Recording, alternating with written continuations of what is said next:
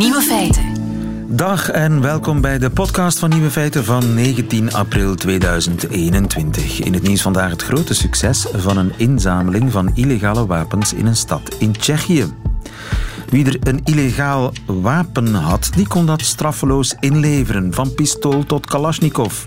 We accepteren alles, zelfs tanks, liet de politie grappend weten.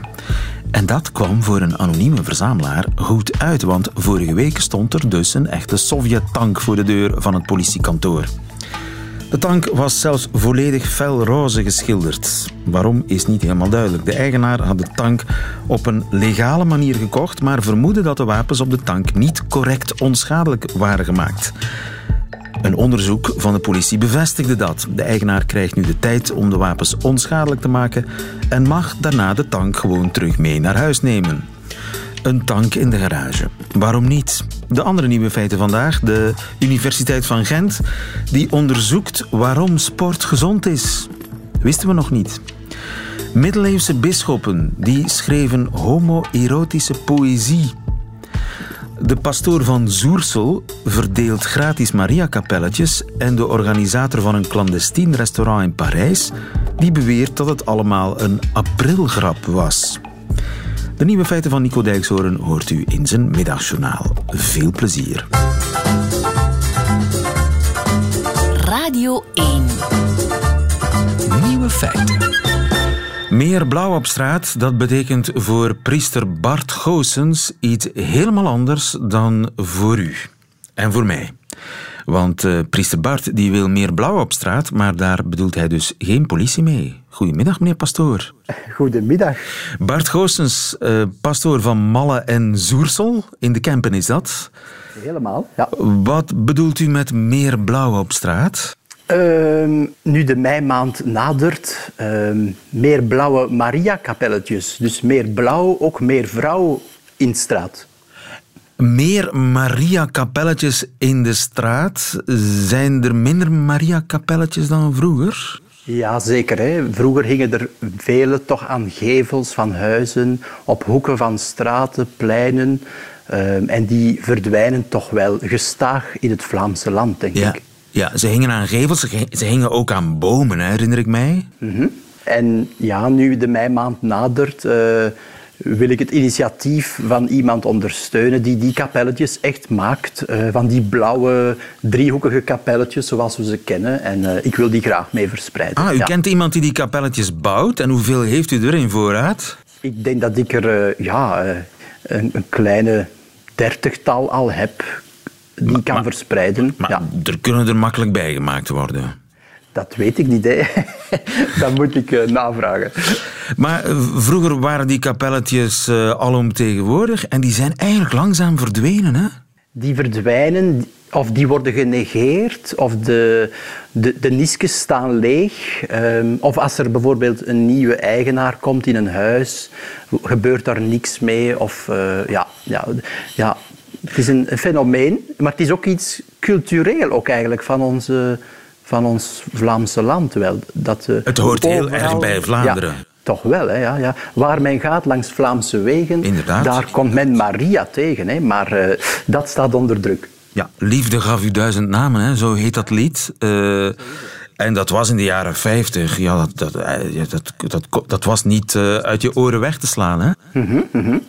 En ik denk nu met de lockdown en heel coronaperiode hebben mensen ook uh, de kapelletjes in hun straat en hun wijk terug ontdekt. En je merkt ook wel, ook via de kaarsenleveranciers, dat de mensen lokaal veel meer hun eigen kapelletjes bezoeken terug. Of ontdekken, of herontdekken. Oké, okay, dus uh, de, de kaarsenverkoop die zit uh, in de lift? Ik, ik heb het toch gehoord, ja. ja. Ja.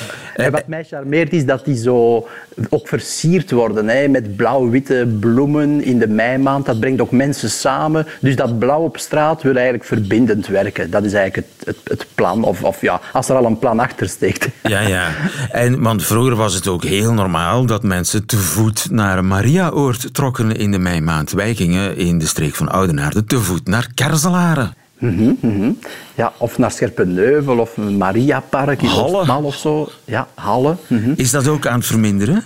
Uh, ik, ik, dat weet ik niet. Misschien wel de eerste intentie om echt een bedevaart te doen, maar ik denk dat men nu dat eerder als sportieve prestatie ziet, uh, maar dat er wel nog wel uh, gewandeld en gefietst wordt naar Scherpenheuvel, naar Mariaoorden. Ja. Dat, dat, is, dat is natuurlijk nog wel zo. Hè? Ja, maar zou u, doet u het nog, te voet naar een, een Mariaoord trekken?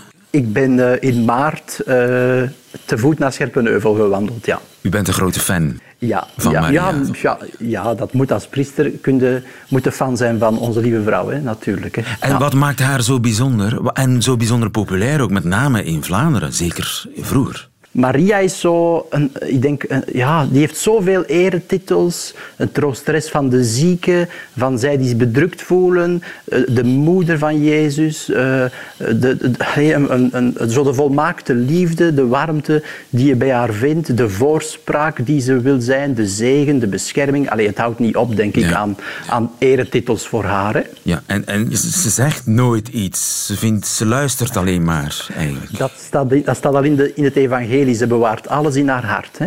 Ja.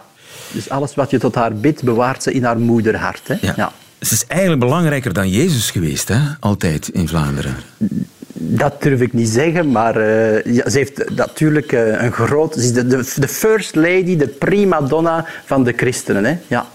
En u wil haar uh, in eer herstellen, of althans meer blauw op straat. Hoe, hoe als ik zo'n kapel... moet ik daar, zijn die duur? Uh, Maria is niet te koop. Hè. Ik kan daar geen prijs op plakken. Uh, het was ook allereerst bedoeld voor de parochies van Zoersel, van Malle, waar ik werk. Maar uh, ik, ik, ik, wij verkopen die niet. Hè. Wij, wij geven die weg. En de voorwaarde is dat mensen ze zichtbaar aan een boom hangen bij u in de tuin of, op het, of in, aan hun gevel in de straat of zo. Hè. Ja. Maar ik kan geen prijs plakken op Maria. Dat zou ik heel erg vinden. Dat zou erg zijn. En, maar een, een foto van het uiteindelijke resultaat, de kapel aan de gevel of aan de boom, uh, zo'n foto is natuurlijk uh, zeer welkom op de pastorie van, uh, van Zoersel. Dat ik ze kom inzegenen, hè. dat ik ze een beetje kom kijken hè, of dat ze ze wel hebben echt ophangen. Hè. Ja. Oké, prachtig. We bouwen een, eh, een link met uh, de parochie van Malle en Zoersel via onze site. Dankjewel, professor. Wat zeg ik, professor? Nee, Pasto dank u. Dankjewel, uh, pastoor Goossens. Goedemiddag. Dank u wel. Tot ziens. Nieuwe feiten. Coucou de France. Met Alex Visorek. En de zon straalt een beetje warmer nu we contact hebben met uh, onze man in Parijs, mijn collega en onze landgenoot Alex Visorek, collega bij de Franse radio. Goedemiddag, Alex. Goedemiddag, lieve. En deze middag nodig ik je uit op restaurant. Ah, ja, uh, eindelijk. mag momenteel ah, normaal ja, niet, maar ja. voor sommigen Blijkbaar wel. Dat hebben Franse journalisten twee weken geleden ontdekt dankzij een verborgen camera. Pour accéder à ce restaurant UP, il faut entrer dans cet immeuble situé dans les beaux quartiers parisiens. L'adresse n'est connue que de quelques privilégiés, car déjeuner ici est illégal. Ja, inderdaad, journalisten die uh, undercover zijn gaan ja. eten in een geheim luxueus restaurant. Uh, ondanks uh, de maatregelen en je kon daar ja. gewoon illegaal gaan eten. Ja, men spreekt van restaurant clandestin. En uh, die zijn niet voor iedereen uh, weggelegd. De journalisten ontdekken dat je daar dagelijks een meergangenmenu met champagne, caviar en foie gras kan eten voor de schappelijke prijs van 490 euro per persoon. ja, dus niet iedereen kan dat uh, geven. En wat me, met de maatregelen rond COVID dus. Pourtant, le personnel ne respecte pas les gestes barrières. On n'a pas de masque. Bon, les clients non plus d'ailleurs. Disons qu'ils viennent ici, on fait retirer le masque. Il y a pas de... Une fois que vous passez la porte, il n'y a plus de Covid. Ja, een beetje verborgen camera-geluid ook. Uh, maar goed, de essentie hebben we, de portée hebben we begrepen. Geen afstand, geen mondmaskers. En zodra je de deur binnenkomt, ja, COVID bestaat niet meer. Eh, dat is het, dat eh, heeft eh, die, die man gezegd. Je kan je inbeelden dat de gewone Fransen gechoqueerd waren. Rijke mensen die daar kunnen vieren, terwijl op hetzelfde moment bijvoorbeeld jongeren een boete van 400 euro krijgen omdat ze een fles rosé dronken op het strand. Maar eigenlijk uh, was dit maar de tip van de ijsberg. Aha. De journalisten beelden de organisatoren van het diner waar ze geïnfiltreerd hadden en luister maar naar zijn verklaring. J'ai dîné cette semaine dans deux ou trois restaurants euh, qui sont justement d'ailleurs des restaurants euh, soi-disant clandestins avec un certain nombre de ministres. Alors ça me fait doucement rigoler. Wow, er zaten ja, ook ja. ministers aan tafel in die clandestine ja, restaurants, zegt deze organisator. Ja, natuurlijk uh, was er dan één vraag. Welke minister of ministers? Er was natuurlijk één persoon die een antwoord zou kunnen geven. Dat was die organisator, van wie er alleen maar geweten was dat hij een bekende verzamelaar is. Maar de Fransen zijn slim en uh, het duurde niet lang voordat iemand de beelden bekeek en de zaal van het restaurant erkende. Le Palais Vivienne, een chique zaal waarvan Pierre-Jean Chalençon de eigenaar is. Een bekende verzamelaar um, van uh, Napoleon. En ook een uh, Français connu, bekende Frans. Een heel uh, excentrieke zakenman die ook op een tv-figuur is geweest. De Fransen waren dus heel benieuwd om zijn uitleg te horen. En ze waren niet teleurgesteld. Le 1er avril, euh, oui. qu'est-ce qui s'est passé chez vous ce soir-là? Franchement, euh, c'est le plus gros poisson d'avril de l'histoire de ces 10 ou 15, 20 dernières années. Et j'avoue que franchement, euh, si les gens n'ont pas un peu d'humour, eh bien, ils n'ont rien compris. Oei, dus die hele avond waar die journalisten zijn undercover gaan filmen, dat was volgens de organisator ervan de grootste aprilvis van de laatste tien jaar. Ja, lieve, alles uh, wij van hem horen in die reportage zou gewoon humor zijn. Het valt helemaal niet op in het volledig fragment uh, vrijgegeven door de journalisten. Dus moest hij wel toegeven dat er iets was gebeurd. Uh, zo gezegd, een generale repetitie. Chalençon is een specialist uh, in alles wat met Napoleon te maken heeft. En dit jaar is het de 200ste verjaardag van zijn overlijden. De verzamelaar wil dus uh, later in het jaar evenementen organiseren. En dit was een soort voorbereiding. Euh, la semaine dernière, c'était une sorte de de de de d'émission zéro, de soirée zéro. C'est pas une soirée, mais enfin. Oei, dus voilà. het was het, het nulnummer van een, van een feestje, maar het was eigenlijk voilà, geen dat, feestje. Nee, dat was zijn tweede uh, verklaring. Je merkt het, uh, hij zou beter twee keer nadenken voordat hij iets zegt. Uh, het was dus geen diner, maar er was wel een interessante detail.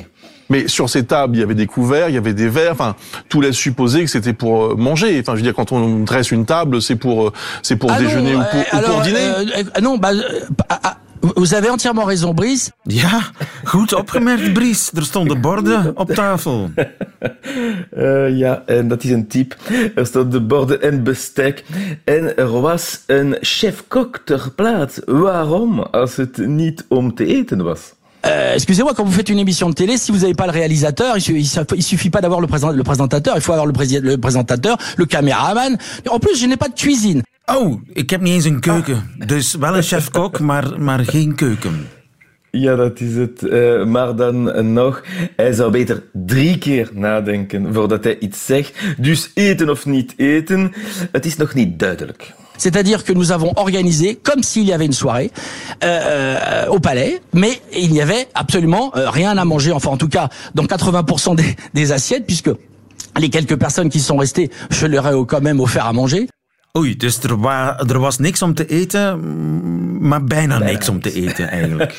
Want ik heb toch wel een paar personen uitgenodigd om te eten en ze hebben niet moeten betalen. Maar daarom moet je niet denken dat mensen daar waren voor een avondje uit, zegt hij. Eh bien, c'était même pas une soirée, puisque c'était à 17h30. Ah, voilà. Ah. Het was half zes.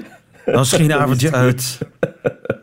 Er is een bekende zin uit een Franse film, Les Tontons Flingueurs. En het zegt, les cons, ça ose tout, c'est même à ça qu'on les reconnaît. Ja. Stommeriken durven alles, zo kan je die eigenlijk erkennen. Maar wat met de minister? Want dat is de vraag. Ja. Wel, het antwoord uh, zal je niet meer verrassen. Bah, à un moment, je dis, ben oui, bah, vous savez, je vois aussi des, des ministres. Comme j'aurais pu vous dire, j'ai dîné avec des martiens. Ah, hij had net zo goed voilà. marsmannetjes kunnen zeggen. dat zei hij. Het is wel uh, bovengekomen dat een voormalige minister van Binnenlandse Zaken een andere clandestijn restaurantklant was. Maar tot nu toe is er geen informatie dat er ook effectief een huidige minister betrokken zou zijn.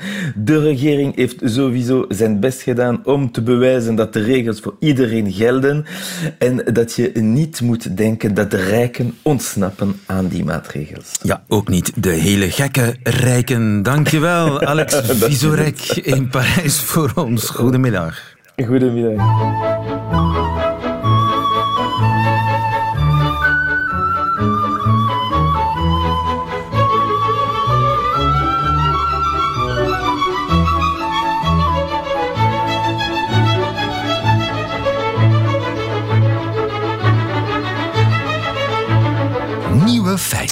En dan een eh, streepje poëzie in Nieuwe Feiten, want deze week verschijnt er een wel heel bijzondere dichtbundel, middeleeuwse poëzie. Lieve Ganymedes heet die bundel.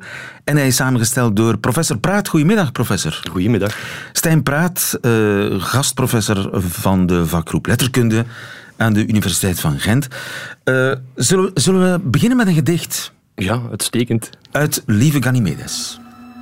Mooie en unieke jongen Biddend stuur ik deze brief. Zie wat ik hier heb bezongen. Lees en handel, wees eens lief. Ik werp mij hier aan jouw voeten, knielend, handen in elkaar. Ja, ik huil en smeek, doe boete, lid van jouw aanbidderschaar. Wie hebben hier gehoord, professor? Uh, daar hebben we gehoord Hilarius van Orléans. Uh, hij was een student in de 12e eeuw in Parijs. Mogelijk heeft hij nog les gegeven achteraf in, uh, in Angers. We weten het niet zo zeker. Um, en het is een van, uh, een van de gedichten die we van hem hebben, die um, gericht zijn op mooie jongens. En hij is een student. Uh, wat studeerde hij? Weten we dat? Goh, niet helemaal. een beetje van alles zal het antwoord zijn in die tijd. Um, maar, maar onder meer ook klassieke poëzie. En van hem heb je dit homoerotische gedicht teruggevonden. En kennelijk was het niet zo moeilijk om nog veel meer homoerotische gedichten terug te vinden. Nee, men is daar eh, een beetje mee begonnen in de jaren, jaren 70, 80. Met het, eh, het actief zoeken in manuscripten, in, eh, in tekstedities, naar dit soort gedichten. Um, men heeft er best wel wat gevonden, genoeg om, om stevige boeken mee te vullen. Uh, ongetwijfeld uh, zit er her en der wel nog meer materiaal waar we ons gewoon niet van bewust zijn. Uh, teksten in, in manuscripten, soms in heel bekende bibliotheken, maar manuscripten die, die simpelweg nog nooit daarvoor onderzocht zijn. Ja, maar er is dus weinig moeite gedaan om die gedichten te verstoppen. Ja, ja zeker. Um, dit, zijn, dit zijn gedichten die openlijk circuleerden, ook al tijdens het leven van, van hun schrijvers zelf.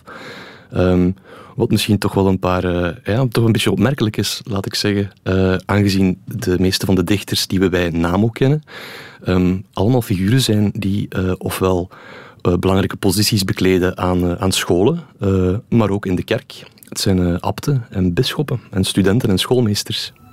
De lust neemt vele vormen aan. Ze laat ons alles weten. Het heetst is echter mannenseks, zoals de kenners weten. Jeetje, is, is dat ook een bisschop? Uh, daarvan weten we het niet. Dit is, uh, dit is een staaltje graffiti um, in, een, uh, in de kantlijn van een, van een manuscript. In datzelfde manuscript hebben we ook nog een, een reeks andere kleine gedichtjes als dit. Um, nu, bij deze gedichten is het een beetje moeilijk om, um, om met zekerheid te zeggen hoe we ze best interpreteren. Zijn dit nu een soort van vrolijke vieringen van, van de, de lichamelijke mannenliefde? Of zijn het een soort waarschuwingen tegen de, de verleidingen daarvan? Eh, eh, ja, dit, het laatste wat we gehoord hebben, het heetst is echter mannenseks, zoals de kenners weten, lijkt mij weinig aan de verbeelding over te laten. Toch? Ja, ja eh, daarom ook heb ik, heb ik ervoor gekozen om, om dit gedicht ook in deze bundel te stoppen. Ja. Nu, dat is een graffiti, dat is anoniem. Um, daar zou een bischop zijn handtekening niet onder durven zetten. Um, ja, het hangt ervan af. Ehm, als die bisschop, als het heel duidelijk is uit de context dat die bisschop daarmee probeert te, te uh, waarschuwen tegen de verlokkingen van het vlees, dan zou dat best kunnen. Um, bisschoppen en monniken schrijven best wel ander pittig materiaal in die periode. Ja, dus maar voor alle duidelijkheid, de middeleeuwen, mannenseks mocht niet. Uh, nee, het, het, mocht niet officieel. Hè. Uh, van, uh, uit de rangen van de kerk mocht het officieel niet. Hier en daar zijn er ook um, ja, wetten uitgevaardigd door de, door de wereldlijke macht. Maar um, ja, we moeten altijd een beetje in het achterhoofd houden. Er is, er is de letter van de wet, er is wat men zegt dat niet mag, en er is de dagelijkse realiteit natuurlijk ook. En die twee die stemmen niet altijd mooi met elkaar overeen. En daarnaast heb je ook nog eens uh, ja, een wereld van poëzie, van teksten waar je van alles in kan uitproberen, van alles kan beschrijven, uh, zonder het per se ook zelf te beleiden in je eigen leven. Dus we laten even in het midden of al die poëten die de jongensliefde bezongen, of die dat ook eh, die jongensliefde in de praktijk hebben omgezet. Dat, dat laten we in het midden. Ja, ik denk dat dat eigenlijk het, de verstandigste uh, houding is, om het in het midden te laten. Um, ik, ik, moet wel erbij zeggen, uh, ik zou het heel sterk vinden. Ik zou het zou me verwonderen um, als deze figuren effectief dit soort gedichten laten circuleren. Uh, als ze echt zouden gedacht hebben dat men hen mogelijk echt op de letter zou gaan lezen. Ja, maar hoe bedoel je dat? Wel, wel als, uh, als een abt bijvoorbeeld een, een hele poëziecollectie schrijft en daar zitten, daar zitten tientallen uh, ja, homoerotische liefdesgedichten in. Um, ja, die abt weet heel goed dat, uh, dat een abt dergelijke zaken niet zelf hoort te beleiden, zelf hoort te beleven. Ja. Um, hij, hij, zal die gedichten niet publiceren als hij zou denken, ah, ik uh, loop hier wel het risico dat mijn, uh, dat mijn lezers me serieus gaan nemen. Mijn lezers zouden misschien wel eens kunnen geloven dat ik uh, de dingen echt beleef die ik hier beschrijf. Um, ja, sommige van die dichters schrijven dan ook bijvoorbeeld andere gedichten die dienen als een soort handleiding om die gedichten te lezen, waarin ze duidelijk zeggen, ja, um, ik ben heel speels in mijn poëzie, maar in mijn leven ben ik eigenlijk heel kuis. Het is maar om te lachen. Het is maar om te lachen, inderdaad. Het is maar poëzie. Het is maar poëzie. Maar toch, het wijst erop dat de middeleeuwen toch iets anders uh, omgingen, of op een enigszins andere manier omgingen met homoseksualiteit dan ja, wij meestal denken. Want ja, er zijn in Gent toch uh, mensen op de brandstapel beland, letterlijk. Ja, dat, dat klopt. Maar dat was dan later? Dat is, dat is later, ja. Dan zit je, dan zit je 14e, 15e eeuw en nog later. Um, het is zo'n beetje een misvatting. Hè? Hetzelfde trouwens voor, de, voor de, de heksenprocessen. De heksenprocessen die gebeuren tijdens de renaissance en daarna, in de vroegmoderne tijd. Uh, en niet zodanig in de middeleeuwen. Um, we hebben eigenlijk heel weinig aanwijzingen dat er in die, in, in die hoge middeleeuwen of vroegere middeleeuwen, um, dat er echt systematisch uh, aan vervolging zou gedaan zijn. Ja, dus het werd, want het, het woord bestond niet. Hè? Het was een soort praktijk, maar het was geen identiteit. Nee, het, inderdaad, zo klopt het, ja. Um, het is geen identiteit. Um, men gebruikt de term sodomie. Um, en een sodomiet is iemand die sodomie begaat. Uh, iemand die, uh, die met, met andere mannen naar bed gaat. Die dingen doet waar geen kindjes van kunnen komen. Maar die net zo goed tussendoor ook uh, getrouwd kan zijn met een vrouw en kinderen hebben en een vooraanstaande positie in de maatschappij. Zeker en vast. En als die sodomiet ook beslist om te stoppen met sodomie um, en daar berouw over heeft, ja, wel, dan, dan is hij ook geen sodomiet ja. meer. Maar het werd eigenlijk als een soort pekelzonde beschouwd. Mag ik het zo samenvatten? Uh, ja, in, in, zekere zin wel. Um, let op, de, de, de ene kerkelijke autoriteit zal daar, um, ja, heeft daar strengere ideeën over dan de andere. Maar, um, maar het is een zonde van het vlees die je, die je begaat. Dat is dat je met je lichaam doet. Um, dus vaak een beetje minder erg dan de, dan de dingen die je met de, met de geest en de ziel begaat. Ja, ja. En dus zolang het uh, op papier staat, is het eigenlijk niet gebeurd en is het dus geen zonde en is er dus eigenlijk niet zoveel aan de hand. Uh, op papier uh, ja, dan kan je niet echt zeggen dat er een zonde is gebeurd, nee, zou ik zeggen. Nu, ik ben geen theoloog, hè. dat zeg ik er ook graag bij. Ja. Uh, dus ik, ik kan daarvan ook de, de, de, de finesses hier niet, niet gaan toelichten. Zullen we nog eentje nemen? Godfried van Cambrai, wie is hij? Um, ja, dat is zo'n figuur waar we, waar we zeer weinig over weten. Um, hij zou dus geboren zijn in de streek van, van Cambrai, dus vrij, vrij dichtbij. Um, hij zou achteraf ook prior geworden zijn. prior? Ja, een... een iemand die een leidende functie heeft in een, uh, in een religieuze gemeenschap uh, en verbonden kan zijn aan een kerk ook. Um, hij zal, en die zou naar Engeland verhu verhuisd zijn om, uh, om daar prior te worden. Ja. Maar dus die, um, Ja, die Godfried, eh, we kennen hem vooral omwille van het feit dat hij ons een, een bundel heeft achtergelaten met, uh, met epigrammen, met, uh, met korte gedichtjes, vaak met een, met een pointe, met een beetje spot, met een beetje pittigheid bij. Um, en die collectie die was, die was heel populair. Die, en die collectie bleef ook populair tot, tot in de renaissance. En die leken zo klassiek geschreven te zijn, qua stijl, qua inhoud, dat zelfs moderne wetenschappers die, die werken van Godfried lange tijd verkeerdelijk hebben willen situeren in de klassieke oudheid. Kijk, en hij had een, een pittige pen, Godfried.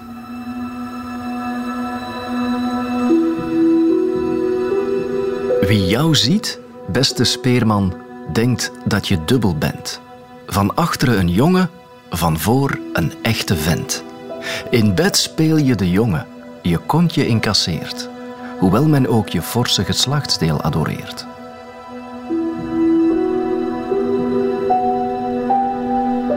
Maar meneer de prior toch? Dat, ik, ik blijf het toch eigenaardig vinden. Dat stond gewoon in die officiële bundels. Ja, dat stond daarin. Um, ik moet erbij zeggen, er, kan evengoed een, uh, een gedicht bij zitten dat zich ook echt heel, heel um, nadrukkelijk keert tegen alle vormen van sodomie. Er kan evengoed een, uh, een, een uh, hetero-erotisch gedicht bij zitten. Um, ja, het, is, je kan het zo een beetje bekijken. Die dichters die, die spelen graag met, met verschillende stemmen.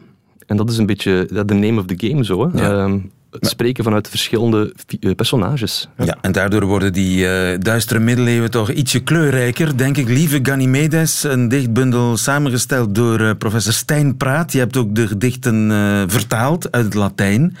En zowel de Latijnse als de vertaalde versie. Die staan in de bundel, verschijnt deze week. Dankjewel, Stijn Praat. Met plezier.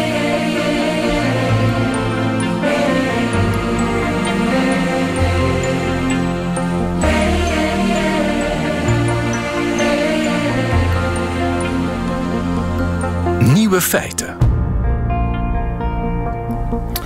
Dat sport goed is voor de gezondheid, dat is natuurlijk een kanjer van een open deur. Maar hoe dat precies werkt, dat weten we eigenlijk nog niet. En daar wou professor Drave achterkomen. Goedemiddag, Wim Drave. Goedemiddag. U bent uh, professor bewegingswetenschappen aan de Universiteit van Gent.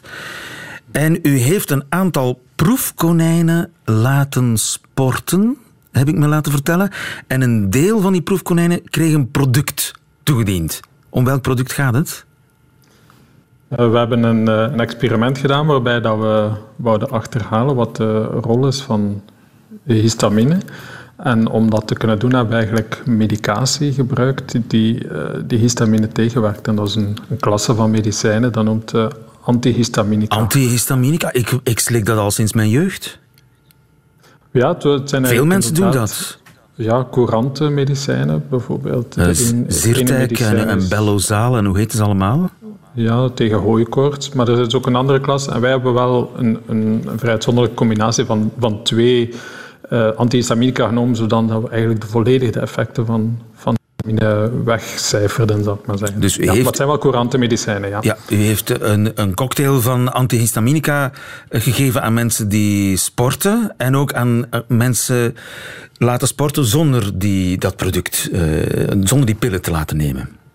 Ja, uh, de reden daarvoor is omdat ja, we weten natuurlijk dat, dat bewegen gezond is. En als je bijvoorbeeld voor suikerziekte of hart- en vaatziekte krijg je vaak het advies om, om meer te gaan bewegen. Maar we weten eigenlijk niet hoe dat er juist komt. Dus wij dachten misschien is dat die, die, die histamine, die, en dat blijkt ook zo te zijn, dat die komt dus vrij tijdens inspanning. Door je spieren wordt die vrijgegeven.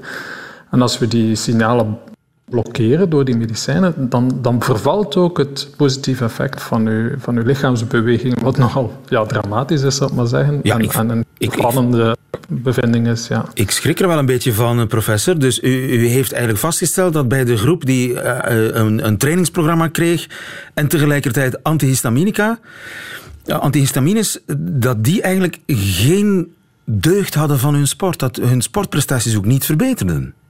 Ja, maar dat was een dubbelblind, dus zij wisten dat niet en wij wisten dat ook niet. Dus dat was, dat was um, een, even hard voor hen en even lastig. Dat waren mensen die niet gewoon waren om te sporten en we gingen ze drie keer per week laten sporten uh, gedurende zes weken. En we zagen echt heel sterke uh, positieve effecten in, in een controlegroep, maar die, maar die waren eigenlijk teniet gedaan in, in die medicijnengroep, uh, terwijl dat die dat helemaal niet door hadden. Dus bijvoorbeeld het maken van nieuwe bloedvaten of, of de suiker of de insulinegevoeligheid, die was eigenlijk niet verbeterd, terwijl dat, dat in, de, in de andere groep, die hadden wel gelukkig de, de effecten die ze moesten hebben. De gezondheidseffecten van de sportieve prestaties die waren duidelijk in de groep zonder histamine, uh, antihistamine, maar uh, die, waren, die bestonden niet in de groep die die pillen had gekregen.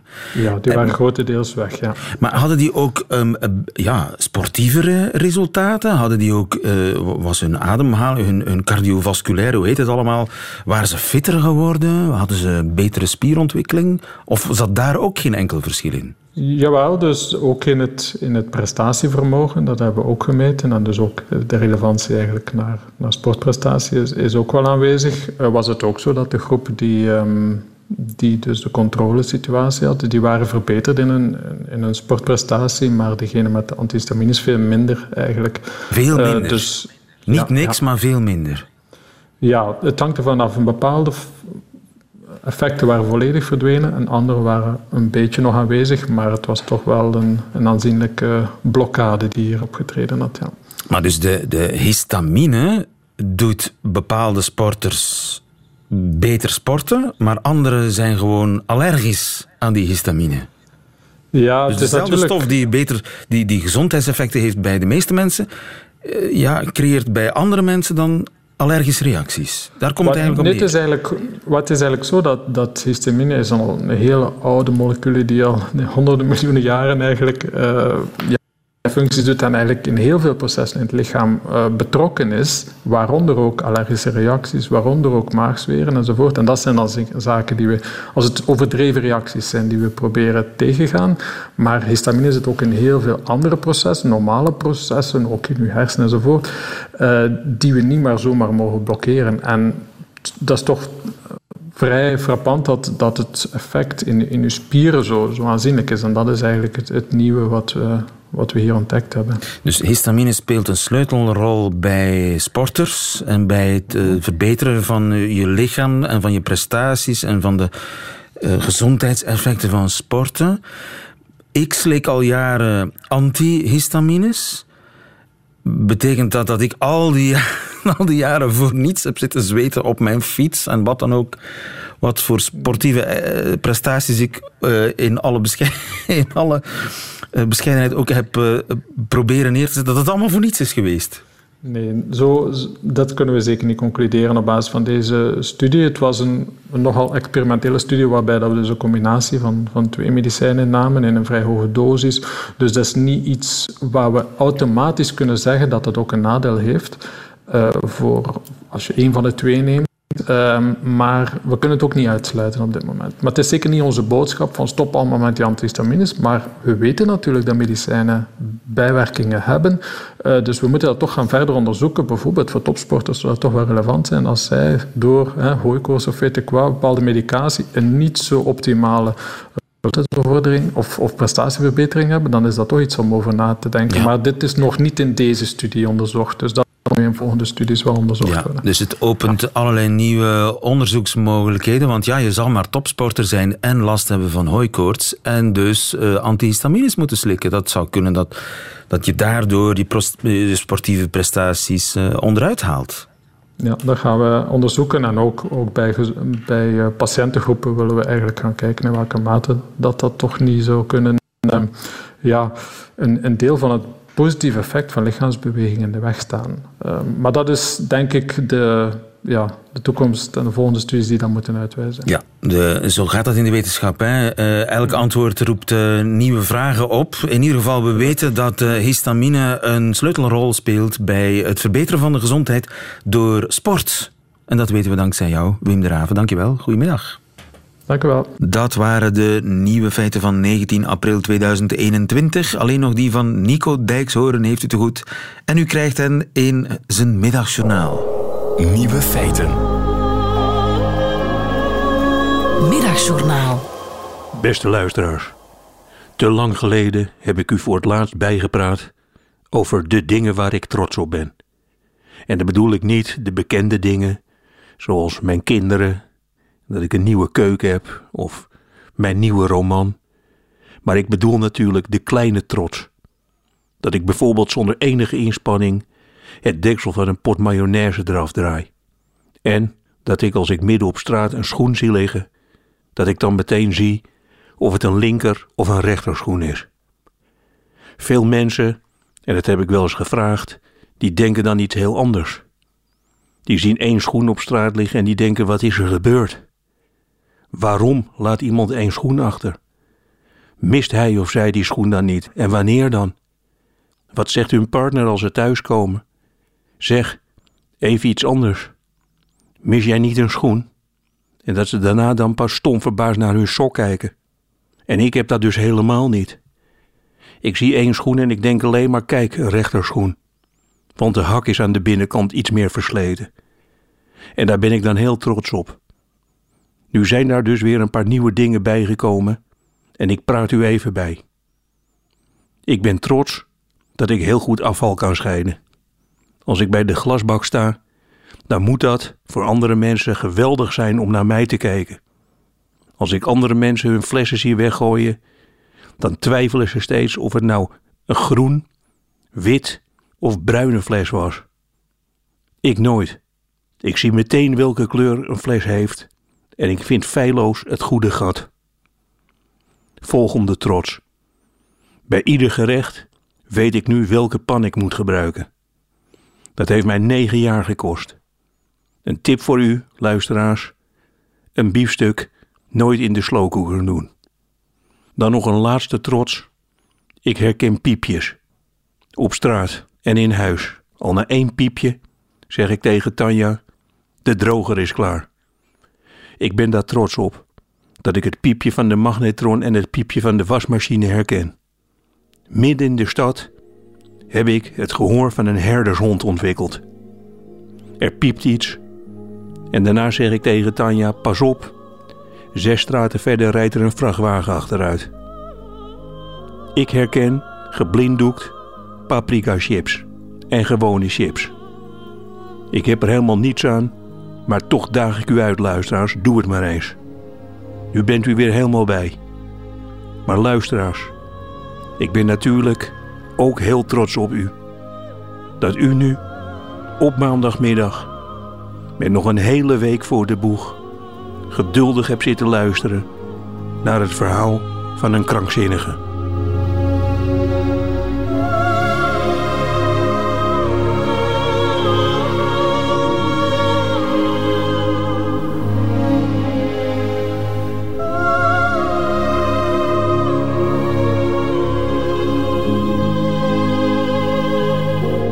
Nico Dijkshoorn in het middagjournaal. Einde van deze podcast. Hoort u liever de volledige nieuwe feiten met de muziek erbij? Dat kan natuurlijk via radio1.be of via de app van Radio 1, waar u overigens nog veel meer fijne podcasts vindt. Tot een volgende keer.